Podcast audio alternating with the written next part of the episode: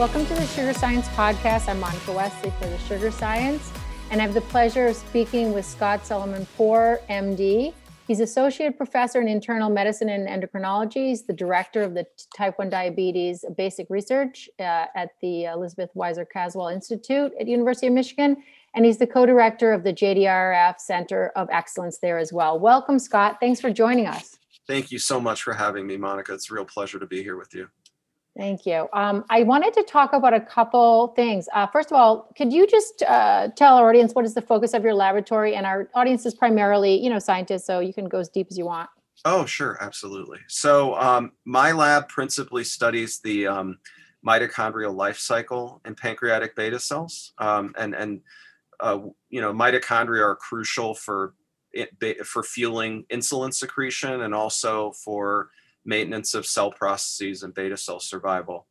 Um, so we um, we're interested in the molecular regulators of of, of mitochondrial, um, you know, uh, this process of conversion from biogenesis and the generation of mitochondria, the dynamics of the mitochondrial structure, and then clearance of of uh, damaged and old mitochondria by a process called mitophagy. And uh, you know, I think my lab is most well known for its work in mitophagy, and a lot of that was inspired by observations that I've, you know, I made starting, you know, a little over five, six years ago um, on genetic regulators of mitophagy um, that are associated with type 1 diabetes in humans.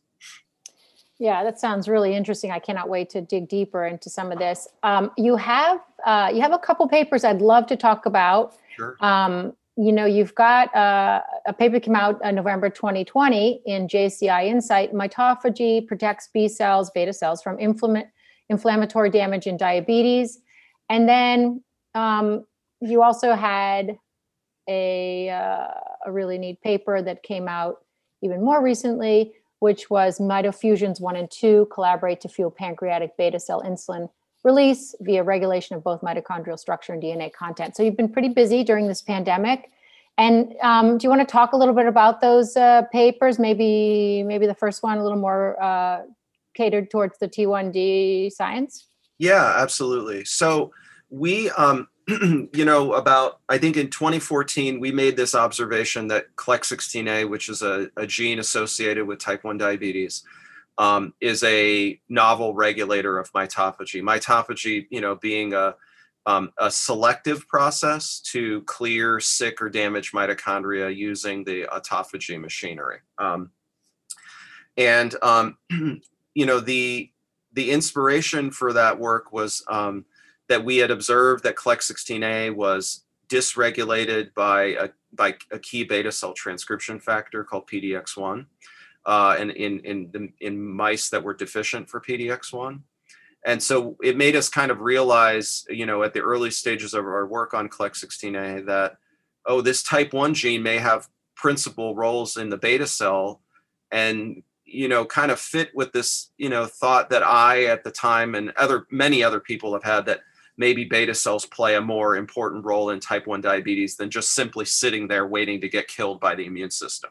Yeah. Um, and so I was really excited about this um, idea initially. Um, and so, you know, we started to generate all of the reagents and tools and know how to study CLEC16A and found that CLEC deficient beta cells, um, you know, led to, uh, you know, impaired insulin secretion and accumulation of sick mitochondria. And so we were in, excited about that work and that's, that's older work. But one of the missing pieces of that work was um, what is the relevance for type 1 diabetes um, you know how do how do mitophagy deficient or CLEC16A deficient beta cells how do they handle stress that you might see during immune attack um, so this recent paper in JCI Insight was really trying to dig deep into what is the relevance of mitophagy during inflama- inflammatory stress.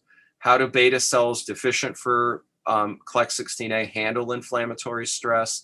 And then could we utilize our knowledge of CLEC16A maybe to protect human beta cells, again, from inflammatory mediators? So, kind of rather than just a generic gene discovery of what CLEC16A does in beta cells, you know, use, using those previous insights to fuel applied knowledge of uh, inflammatory responses and maybe in, protection from from immune and inflammatory mediated stressors. So when you um, in the JCI Insight paper, when you had when you did the overexpression of CLEC16A, what happened? Yeah, so so you know that was the that was kind of the last study, you know, and the one that you know I told my you know this work was actually both these papers you're discussing are led by a phenomenal postdoc in my lab named Vaibhav Sidarala, and so when when uh, Vaibhav and I discussed, you know, wouldn't it be wonderful if we could try to instead of making beta cells sick. You know, I jokingly tell my friends who aren't in the scientific community, they say, What do you do? And I say, Well, I tend to cause a lot of diabetes in model systems. Um, so it's nice when I can do something that could maybe prevent beta cells from dying. Um, so we we came up with the idea of, you know, could we use adenoviral approaches and overexpress CLEC16A and maybe prevent cytokine mediated death? And you know, I said to my postdoc, I was like, this is never going to work, but let's try it.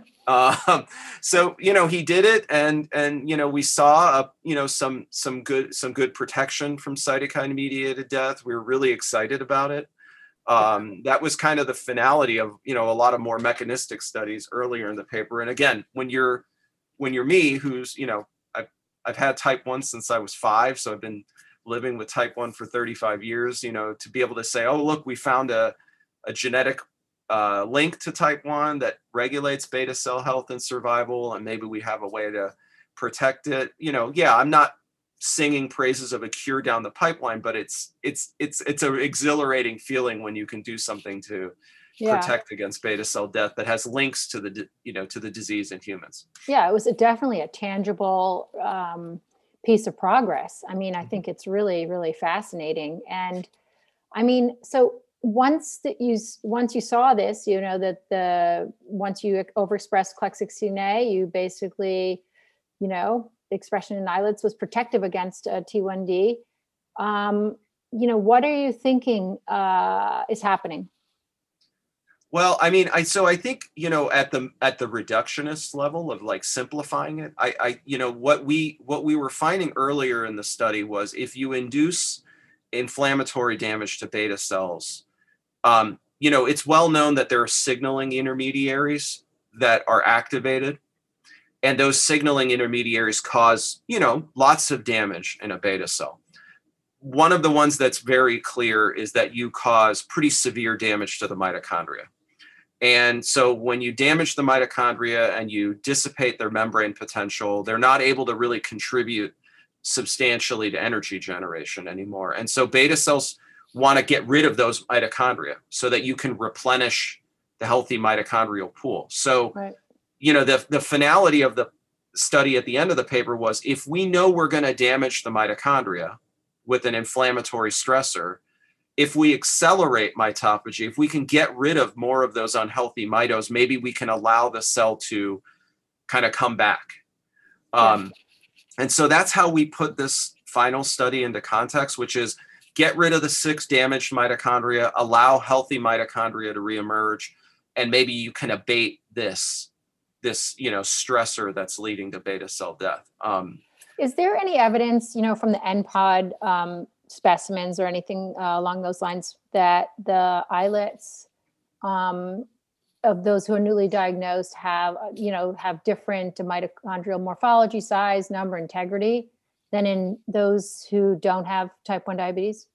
So there's there you know there there were there have been studies presented um, on some of that data at like ADA meetings, and so you know you see conference abstracts and the like.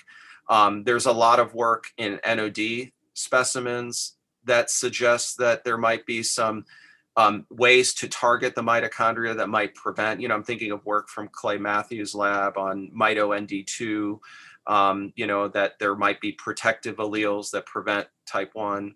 There are also protective CLEC16A alleles in type 1 in human genetics. So, um, but the really careful examination of mitomorphology and then you know has has not been done yet we've been trying to get our hands on some specimens to start to do that um, Good it, project for a postdoc. Yeah, yeah, yeah, yeah. You know, so the um, you know, the thing that you know we really want to do that is just unfortunately not so feasible, and maybe in the years to come, with the NPOD group will be is um, you know, getting live islets from unfortunately deceased donors who used to have type 1 and examining their mitochondrial respiratory function Yeah. which you can't do on an NPOD sample. You can only look at the mito. You can't study how they're working. I think that's really um, the frontier that we would love to see. Um, and and hopefully, you know, some of the work to develop kind of you know model systems of type 1 diabetes humanized model systems will then allow us to really do that in more elegant detail Yeah, well, the Berishvili lab in Geneva is creating those organoids, right? And they've got all Mm-hmm. that going on. They were on the uh, off the record call this morning, so maybe they would be an interested party. But um, what are? Let me ask you this. This is sort of these are a couple of questions we had. Um, what are your thoughts of the impact of antibiotics on mitochondrial function? Um, could antibody use potentially, hypothetically, contribute to mitochondrial dysfunction in the pancreatic beta cells? you know, driving to this, you know, BCL2 caspase 3 driven apoptosis, and then suddenly they're sick and detected by the immune system. Um, yeah. So uh, uh, let me let me go back and answer one other thing first, and then answer your second your sec your question here. So one thing you were asking me about human and NPOD preps. I will I do want to point out that there has been an observation of impaired mito structure and function in type 2 diabetic beta cells too. Yes. And I do want to point that out that that's there, that's been known for quite some time. Um, and because we're learning so much of that, there are a lot of similar emerging similarities between type 1 and type 2. Yeah. That I want to say that that makes me optimistic that we will probably find mito dysfunction in type 1 beta cells as well. So Right. getting back to your second point, did you, were you saying questions about antibodies causing mito? no, antibiotics. You know, oh, the use of antibiotics. use. Yeah, because Um, right. I mean, could they? uh, You could antibiotics or uh, there's been sort of a smoking gun. A lot of antibiotic use preceding, Mm-hmm. you know, a diagnosis of type one. And and could it be at all uh, related? I'm just throwing this out there to some kind of mitochondrial dysfunction. I um, so I can't cite any papers or any evidence, but what I will say is that you know there there is some suggestion that certain antibiotics can uh, impact mitochondrial protein translation. Yeah. Um, do do humans get them at substantial enough levels to do that? I mean, so the the classical ones are like tetracyclines and chloramphenicol. You know, those are antibiotics that we don't use that frequently. Yeah, They affect- old. Yeah, they're pretty old. They do affect protein translation in in bacteria, and at at at high enough doses can interfere with mitochondrial protein translation in mammalian cells. Are Mhm. those relevant observations for human type one? Hard for me to say. Um, Yeah. Those would be the most logical ones that you would say, oh, that drug could get in and interfere in the mitochondria. Indirect effects, maybe. Um, it's a little harder for me to know. I think that this idea of antibiotics affecting the microbiome that probably then lead to see different effects in metabolites that Yeah. then it could affect beta cell metabolism Right. That's a great uh, project. I, I don't again i don't have evidence but i let I, this this whole emerging idea of and this is something that i'm very drawn to. So you know we're really interested in the genetic this genetic link between clec and beta cells in type 1 obviously there's a whole host of really exciting work on the microbiome in type 1 and so i love this and now you know work from mark atkinson and you know uh, work you know from al powers' group and a number of different groups that are starting to study the exocrine pancreas so i'm in love with this idea of type 1 is a symphony of many organ systems that's that there there's many things going awry Yeah, Um, you're you're not the first to say that. I do think that that's totally the best way to look at it, and that's what makes it so complex, right? And hard Mhm. to figure out as well. It's like you're trying to work in an explosion in the spaghetti factory almost. So, and- yeah so so your idea about you know antibiotics maybe interfering with the microbiome affecting systemic metabolism coming back affecting beta cell mitochondria and probably also the immune system yeah i love it i'm excited about it um how you get the to singular hypothesis driven experiments that's the hard part right so Right. um, mhm. definitely. Um, I just thought I'd throw it out there. And then how about um, let's talk about you know one of the first um, autoantibodies can be GAD, right? And it's intracellular. It's weird um, how that that is one of the first ones. Uh, how might that, or might not, that fit in with what you're seeing in your work in terms of mitochondrial dysfunction? Yeah, so I mean, you know, GAD is a metabolic enzyme, right?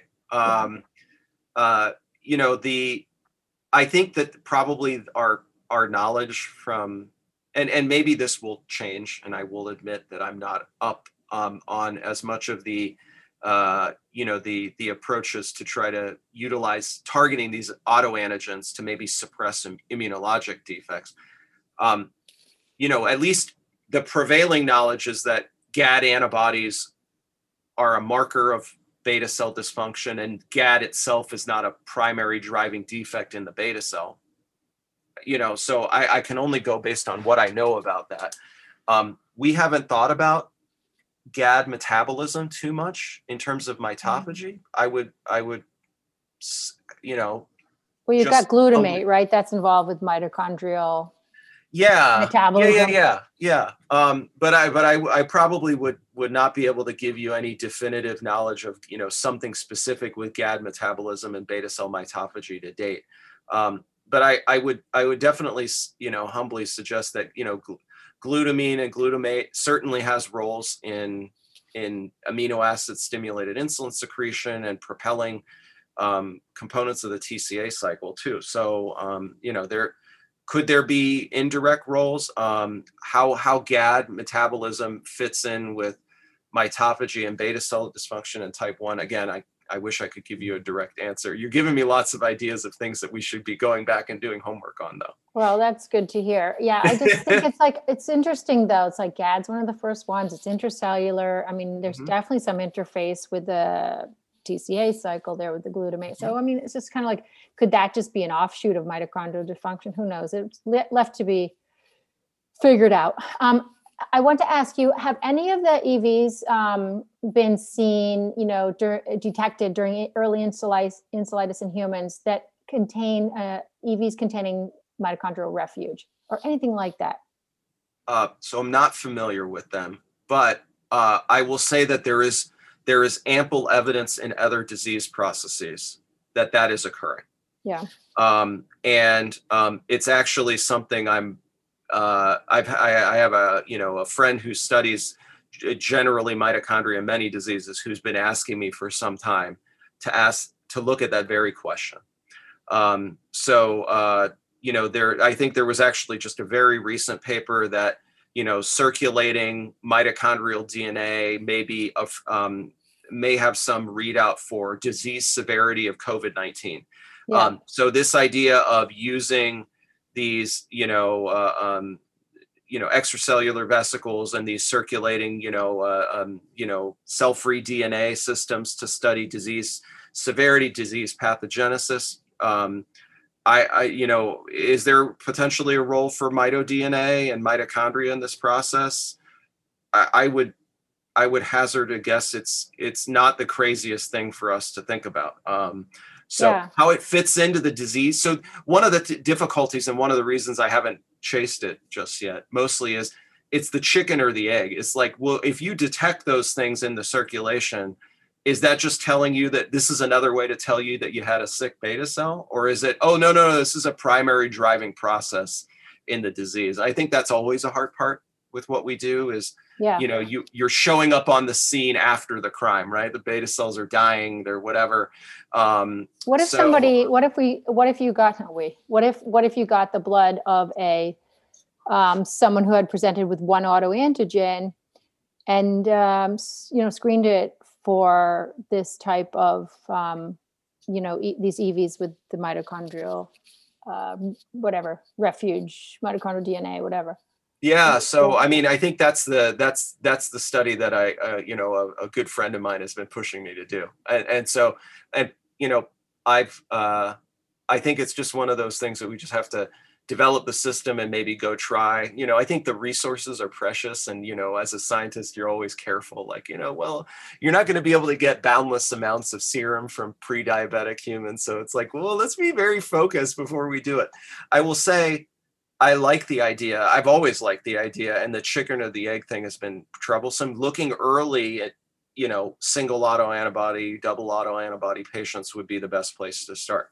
Yeah. The the other thing that has been a little bit has restrained me from going there yet is this again orchestra question that if you detect something in the blood so we know we have messed up beta cells in type 1 we know we have messed up you know t regulatory cells and probably effector t cells probably apcs too Yeah. now we have messed up exocrine cells and then um, and then uh, uh, microbiome and so this is the reason i've pushed back on doing it is that we don't yet have a good methodology to say if i were to detect something generic like mitoDNA, where did it come from what Yeah. cell type i don't know and that's Right. why i haven't yet but i will tell you that that that now i'm giving away trade secrets so someone else will pick up and go do this so i hope I hope I get I hope I get acknowledged somewhere. But this is something I've yeah I've loved this idea of could could could mitoDNA be a circulating damage signal? I would love I would love to think that that would fit very nicely with some of our studies about fundamental mitochondrial defects. Well, one Um, good thing is that the JDRF has this new push to try to get the general population to screen themselves for if they've got autoantibodies. And Mhm. so maybe then there'll be more serum and then maybe more people can get involved. So that would Yeah. be cool. Yeah, yeah, yeah. I so you're you know you're you're reading my mind. I would and I think it's there's there's there's potential here, and I want to. I think in the years to come, it's something that we want to do. Um, well, that's awesome. And perhaps this will be a lure for the best and the brightest um, students, graduate students to come to University of Michigan, which I know is an awesome place. Um, okay, just a couple more questions. One Mhm. Know, I, I love the mitochondria myself. I always loved teaching it and it's just so fascinating to me. I just love the me- metabolics that go on there, the fact that, you know, we basically hijacked this bacteria and now it's working for us and it's just fun. But so, you know, when you're looking at cytochrome C, right, is there any work looking directly at cytochrome C role in mitophagy deficient beta cells? And could cytochrome C be impacted in heterozygotic uh, hemo uh, HFE uh, gene carriers, you know, hema, hematochromatosis um, Mhm. heterozygotes? And because a lot of the uh, people who are diagnosed with type 1 diabetes, uh, or many of them, come from Nordic countries. And this is where there's a, a preponderance of uh, HFE homozygotes. So, right, they ha- and that means they have high iron. Um, and even if they're heterozygote, they have high iron. So, can you share any insights in that? Yeah, yeah. So, um, you know, the the the cytochrome C, you know, the prototypical cytochrome C role, right? When we think about mito, is our cytochrome C is released as like one of the last processes before a cell dies, right? It's released from the mitochondria as one of the last things before the beta cells die. Um, so you know, I, I, at least in the beta cell literature, I'm not familiar with direct roles for cytochrome C in driving the process of mitophagy. But what I will say is mitophagy deficient beta cells, when exposed to an inflammatory stimulus, they die at a higher clip. So by the, by extension, you would expect there's going to be more cytochrome C release in these cells um, because they're more susceptible to dying. Is it possible? It's and we think it's likely because you're retaining these damaged mitochondria, and so you know I think you can make some logical connections between those things. Now, your question about iron is really interesting because at least during inflammatory beta cell damage, um, there is this thought that um, iron handling is really important in how beta cells respond to inflammatory damage. Mhm. So Mandrup-Poulsen's work has shown this. Miriam Cnop in Europe has shown this. She's done some lovely work with frataxin. So you're talking about, you know, Friedreich's ataxia, and and you know um, that's not hemochromatosis, but it's again another iron handling related disorder. Um, so I think that there is some reason to believe that there are connections between iron handling um, in in in this, you know, in these mitophagy susceptible beta cells. Um, you know, one of the interesting things about our study in in mitophagy deficient beta cells is, and I forgot, you know, when we were talking offline before we jumped on, is that we do have this observation that when we treat mitophagy deficient beta cells with Tiron, um, which does have some iron binding properties, Yeah. that Tiron can prevent um, cytokine the the the increases in cytokine mediated death that you see or the sensitivity to cytokine mediated death that you see in mitophagy deficient beta cells. Now Tiron has antioxidant properties too. So, you know, I think at the surface level, we've often thought our observations with Tiron are probably most likely driven by ox by you know sequestering some of the oxidant stress. But is there is there some thought that you know could iron handling be involved in the process? I think it's not it's not outside the realm of reason to go there and and, and think about that. And I think you know many smarter people than me have thought a lot about how very tight regulation of iron. And again, this is, you know, work, you know, spearheaded by my collaborator and friend Tom, Thomas Mandrup-Poulsen. But yeah, you know, he's thought a lot about how tight regulation of of iron is really crucial in metabolic disease. So it's it's it's not it's not a um, you know grandiose thought to think that you know these connections that you have in these Nordic countries between iron handling and hemochromatosis and susceptibility for diabetes, I, I think they're all very much in the you know reasoned you know connection. Yeah, I mean, I think it would take sort of a deep dive into the literature and then, you know, a careful, uh, careful architecture of a hypothesis. Like you said, you don't want to waste resources, whatever. But you might. Well, I mean, you know, and it's hard, right? So, like, you yeah. know, unfortunately, you know, you could say, oh, well, look, if too much iron is bad, let's like sop it all up, right? But we know that if you treat someone with an iron chelator long term, that they're going to develop iron deficiency anemia, right? So that's like this is one of those hard things. I think from a biological perspective, we love it. Yeah, it's like how do you tune dial that? it? You got to right. tune like, it. We need to. Right? Too much iron it. is bad. Not enough iron is bad, and so you know. Um, that that's something that has drawn us in by some of our results and got us thinking. And clearly, the iron sulfur clusters in the mitochondria are absolutely crucial for you know metabolic function right? So we're really attracted to the idea. And then you know then i put my then i leave my lab and i put my clinical hat on as someone who sees patients with type 1 still. And i said well how can i do that in in my patient in the clinic? Right? And so i don't know how i could do that there but i definitely can do things in the lab. Yeah. um, you know and then you just have to figure out how to connect the dots. Yeah. Oh for sure. For sure. Um, and we've heard fr- from a lot of md phds and and PhDs in the laboratory, like, okay, young, young um, scientists, okay, I have this great idea. How can I scale it to the clinic? And they, they're really wanting a lot of direction for that. Um, I know some people think that that's sort of a done deal, but it, I don't know that it really is. So, I mean, there's a lot of room there too.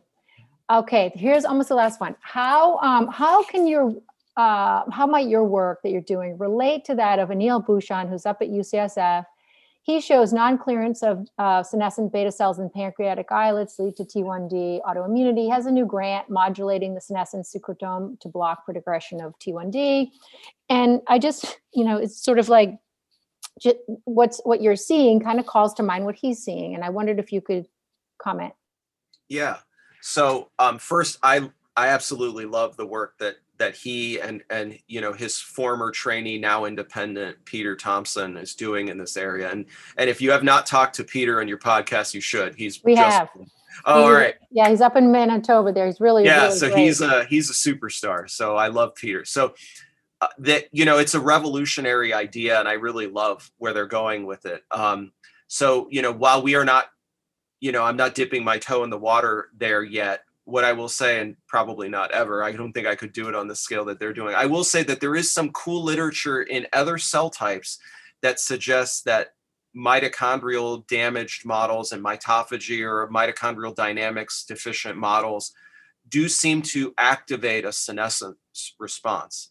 Um, and senescence responses come in different flavors, and I'm no senescence expert, but it is intriguing to consider that there could be different inroads to activate this senescence response that maybe could be valuable downstream to what are driving those senescence phenotypes that then elicit type 1 and could could mitochondrial you know defects be an origin? I mean i think that they've thought a lot about dna damage responses being heavily involved? Could mitochondrial damage be involved?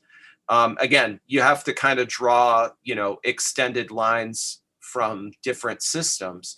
Um, but I, I, I find that very appealing. Um, Yeah, it's interesting. I just think that, you know, there's a lot of ideas and I mean, who knows if someone's listening to this and they have a prepared mind and they hear something, think, oh, well, maybe I'll just pursue that a little bit and see whether it's something I want to do. hmm Yeah, yeah. So um, yeah, I think that you know it's a it's a really beautiful um, system, and it's it's early days for that work, but it looks really promising. Um, and and the nice thing is again they have you know a druggable type system you know with these senolytics and so it's it's exciting um do do do mitochondrial dre- defects drive any of that i don't you know i'm not familiar with any evidence of that in beta cells yet but um if they end up finding some i hope that they'll get in touch with me because like i said there's some literature in other systems and it starts making your you know your antenna go up a little bit and say oh okay maybe there's something we didn't think about Yeah. um you know happening here And um, yeah, so we've talked a lot and I've sort of, you know, really put you through the paces. Thank you so much for like responding in such a high level uh, manner. I do, um, I know as we spoke about, you're really involved in this new center of excellence for JRF. Can you um, talk a little bit about it? What does it mean? How your lab's going to be part of it?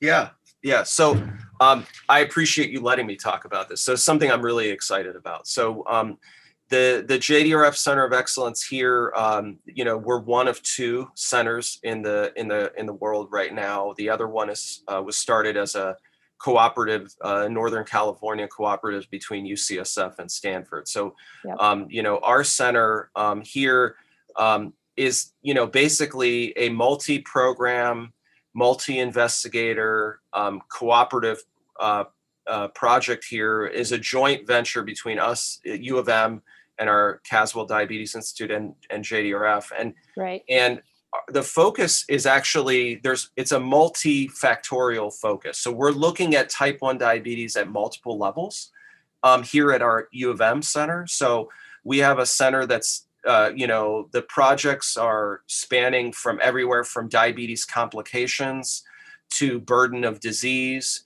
to artificial pancreas to you know beta cell regeneration which is you know the project that i'm involved with Yeah. to psychosocial aspects of type 1 so we have lots of different groups that are involved here that are working together and so it's a really wonderful way to try to be impactful and realize that type 1 diabetes look i, lo- I want to cure type 1 i want to fix type 1 and i'm thinking only about beta cells to do that Yeah. but when you're living with type 1 there, that's that that's not what you're thinking about uh, when you're a patient with type 1 and that's what i love about our our program. And so we have multiple investigators involved. So we have folks like tom gardner who's our who's our you know our the the the kind of the leader of our pack who's a well-known well you know a world-renowned eye researchers thinking about diabetic retinopathy and how metabolism in patients with type 1 drives metabolic defects in the eye and activates processes, metabolic processes, mitochondrial processes that lead to diabetic retinopathy. And we have Matthias Kretzler and Sue Pennathur thinking about diabetic nephropathy in that same vein. We're working with um, patient-derived samples uh, in work, uh, you know, and clinical trials led by Rodica Pop-Busui here, who's like a well well-known clinical trials uh, complications researcher and then she's also taking our patient cohorts uh, and some of our uh, data sets that we've driven with patients on artif- you know these these novelly developed artificial pancreas technologies to try to apply that for machine learning to improve artificial pancreas technology. So we have an automated pump program we have a complications group and then joyce lee here um, uh, who is is um, now developing psychos working with you know folks in our psychology group to think about psychosocial burdens of type 1 because again type 1 when you're out of the clinic it's not just about the burden of oh my, what is my what does my dexcom tell me or what does my libre tell me about my blood sugars? What do my monitors tell me? It's also about this you know tremendous psychosocial burden of disease that impacts how our young patients especially deal with their their type 1 so it's it's to me really exciting that we're we're thinking about things across the compendium of yeah we want to regenerate beta cells and we know that's important but how do we help people living with the disease on a day-to-day basis on a more rapid basis because developing those regenerative cures and in beta cells that may take us a long time i mean they Right. told me when i was a kid oh it's just around the corner well i'm Yeah. here 35 years later it's not and so we need to devel- de- uh, deliver things to people like immediately and and sooner. And so these things that we're doing in patient derived samples patient derived cohorts and thinking about burden of disease on on every level is making me really optimistic as a researcher as a but as a provider and a- also as a patient that we're going to really deliver things at multiple levels. And this is what happens at michigan because we're you know this is the midwestern ideology that we have we're all in it together this is a highly collaborative environment there's no you know cutthroat you know don't share here because someone's going to scoop you this is kind of our philosophy here I and our that. organizing philosophy. So it's really fun to be part of this group. And then I for me as a beta cell person, work No, on oh, different. no, no, I, I I'm sorry. I just was, I have to just say, I I so celebrate this, that, you know, this collaborative nexus is, is really just bound to um, give rise to some kind of cross pollination and probably serendipitously, you know, I mean, somebody sees something in the clinic, relays it back in some kind of conversation and something comes from that. So I think it, it is really the, the best way forward in a multifactorial disease like this is to really start looking at the disease so through many different lens and lenses and that's what we're trying to support here at the sugar science really um, i guess i would just ask you one more thing you know do you have any words of encouragement i mean obviously you've been you've really sold uh, you know us on michigan because it, it just seems like a really vibrant place to do type 1 diabetes research but do you have any words of encouragement to young scientists studying type 1 diabetes. Why is type 1 research still an important field to gravitate towards as a young scientist? Yeah. So um, I hope I get. I hope I strike the right tune here. I'm obviously biased, right? I have type one. I've had type one since I was a kid. So you might say, well, this guy obviously is going to say do it. so then the question is, what do you do if you don't? And and so the the the thing I love about our field is that it's it's a it's it's a small relatively small community and i really love that because you get to make these really wonderful relationships with colleagues um, there's a there is a lot of cooperation. You know we you have your super competitive people too that don't share and don't whatever. But but by and large our community is really cooperative.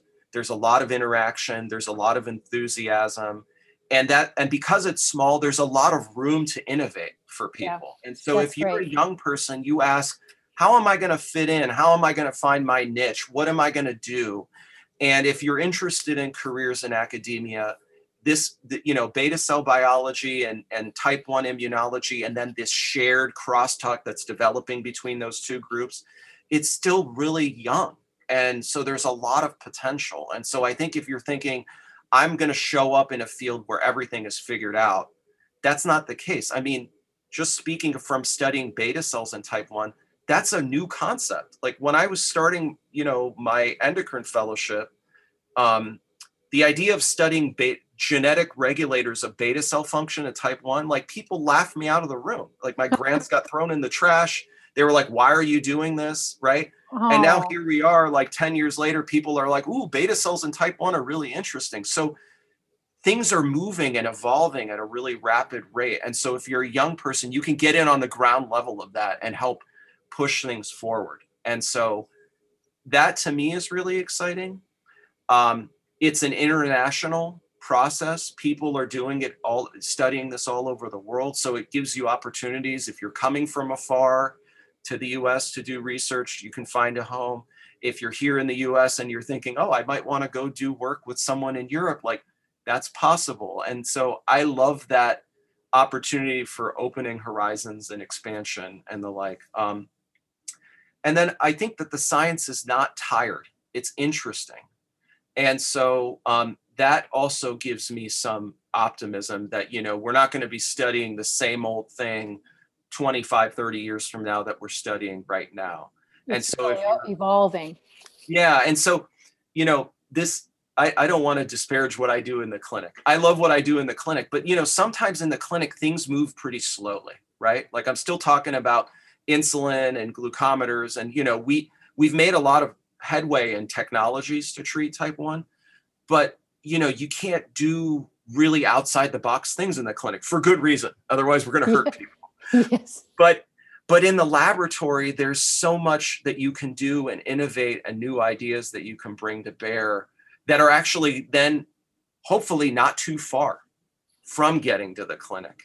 Mm-hmm. And so again, that's why I'm I'm excited about you know potential and and future directions um, in this field. And then I also say that the old guard, the more senior folks, um, they're really welcoming because they know it's a small community and they want to see their knowledge and their insights and their thoughts. They want to see those passed on to another generation of young people. So um, that's, really that's something i do in my lab. I talk about paying it forward to trainees in my lab because of because of my wonderful mentors um, and so i hope that we'll keep seeing that. And i tell people you know when i'm at meetings all the time if people want to listen to me drone on which is one day you might be taking care of me.